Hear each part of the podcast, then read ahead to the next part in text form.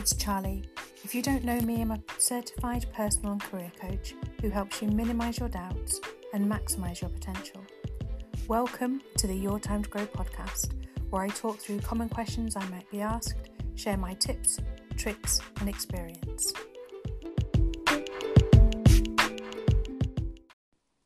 Hey, it's Charlie here. Welcome to episode 129 of the Your Time to Grow podcast. So, today I'm inviting you to consider what kind of leader you want to be this year.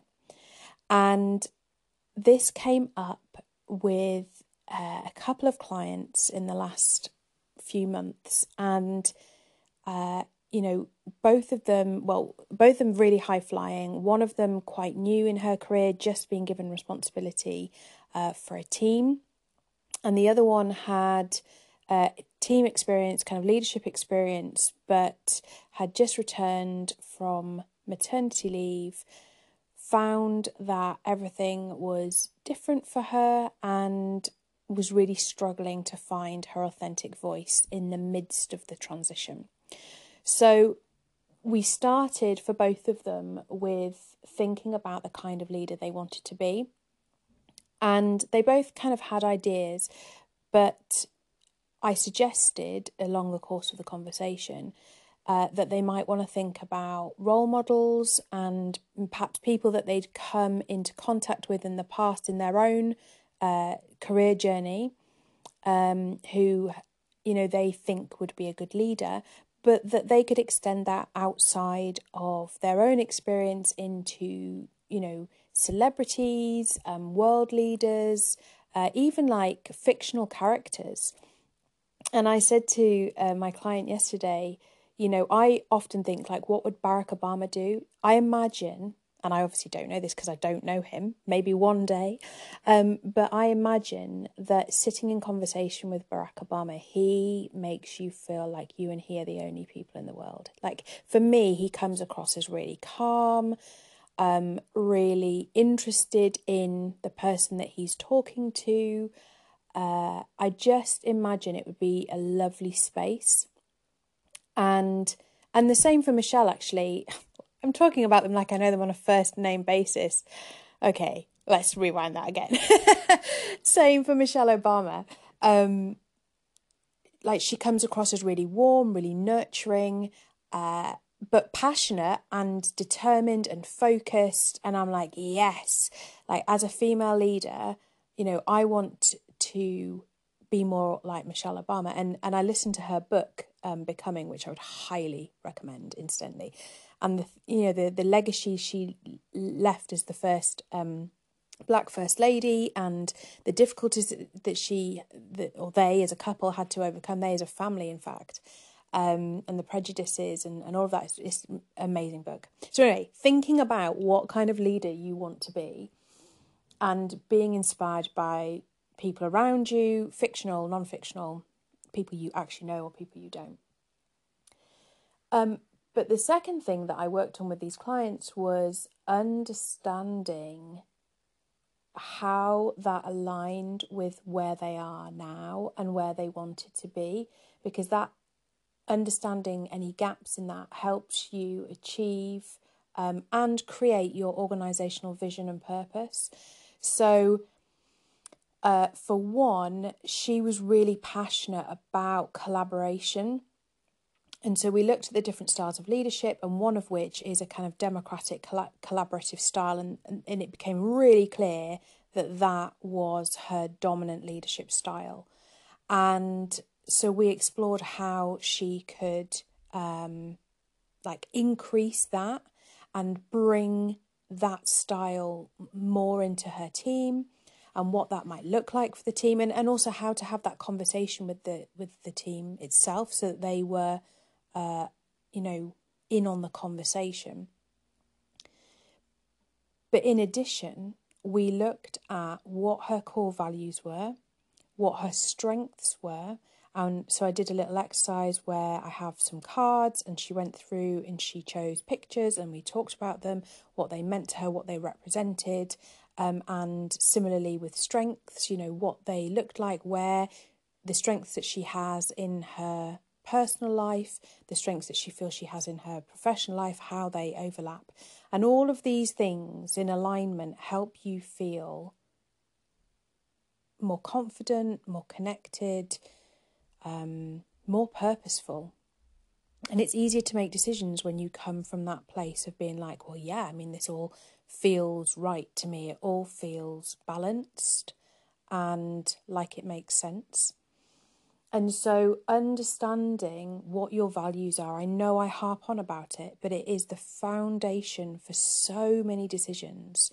And it's really important. So, if you don't know what your core values are, go back to um, I've got numerous episodes on it, but if you search within the the app um, for my episodes on um, values and listen to those, and if you feel like you need more help, then I can send you a free like values book.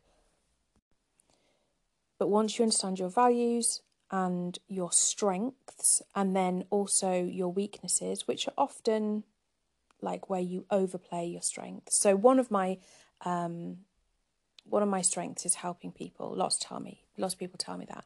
But I can go too far and then it becomes a weakness where I help people or I, I you know, I, I help people who I think need help and actually they don't. So actually for this the purpose of this conversation, like my daughters are a really good example. My three year old is like, Mummy, I do not need your help. And I was like, Oh yeah, sorry, babe. I'm like, I just, in my own mind, I was like, this will be quicker or I'll help her learn. But actually, sh- she learned perfectly by doing it herself, as, you know, I'd have recognized if I was thinking clearly. Um, so, understanding the kind of leader you want to be, then how far away from that kind of leader are you? What skills do you need to get there? Uh, does it do they match with your values? And they probably will because we tend our subconscious tends to lead us to where we need to be in alignment with our values without us realizing. Um, and then you can make a plan and you can say well i want to be i don't know more collaborative. So what can i do in order to do that? Or how can i bring the team in? What kind of conversations do i need to have so that my team feel valued? Um, and that they feel like I collaborate with them. And then the other client that I had yesterday, she was concerned at how she came across. So she was like, I'm driven and I'm passionate and I really want to demonstrate that. So I would say that she was demonstrating a visionary style of leadership. But she said, I am also aware that that can come across as being kind of arrogant and uh, and I, I want to be more humble. So we looked at how she could dial down um, to so that she's not seen as arrogant, but also owning her power. Because I, I, you know, the conversation we had went along the lines of, yeah, but you can't, you can't just turn your power off and your drive off uh, just in case someone else thinks you're arrogant. Like you also have to stand in your own power and know that there will be some people who think you're arrogant, and that's okay too.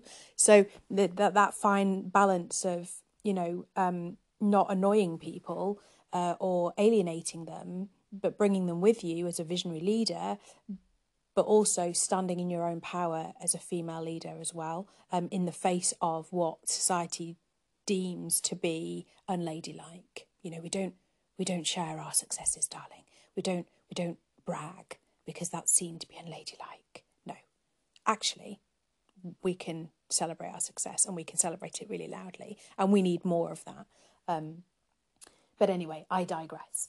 Uh, but fostering your self awareness, reflecting on your own behaviour, and then also getting feedback from other people um, is a really useful way of making sure that you are on the right tracks, that you are staying aligned, that you're staying on the path that you set. And it's okay that if uh, along that reflection you go, oh, actually, I want to divert a bit onto a slightly different path or I want to explore this thing that's, you know, this challenge or this feeling a little bit more, that's okay too.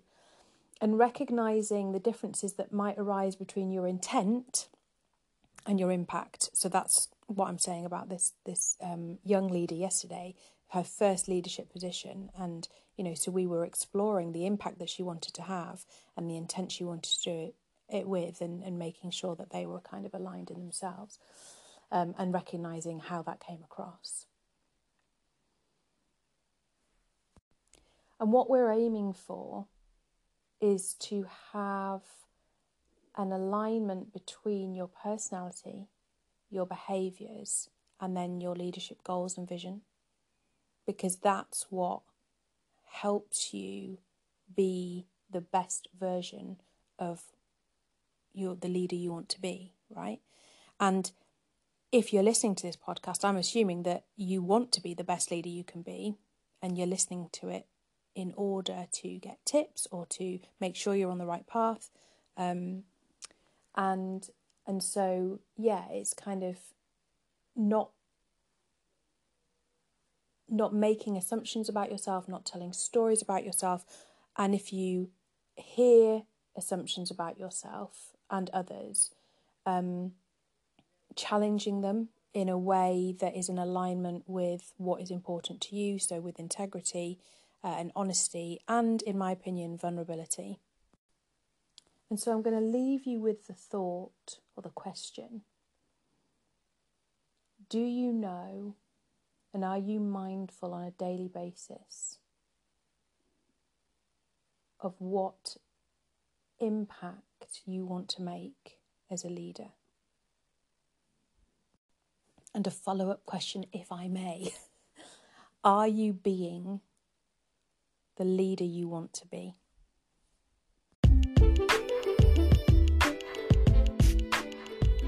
So, thanks so much for listening. I do really appreciate um, every listener and all the support that you give and the feedback that I get from you.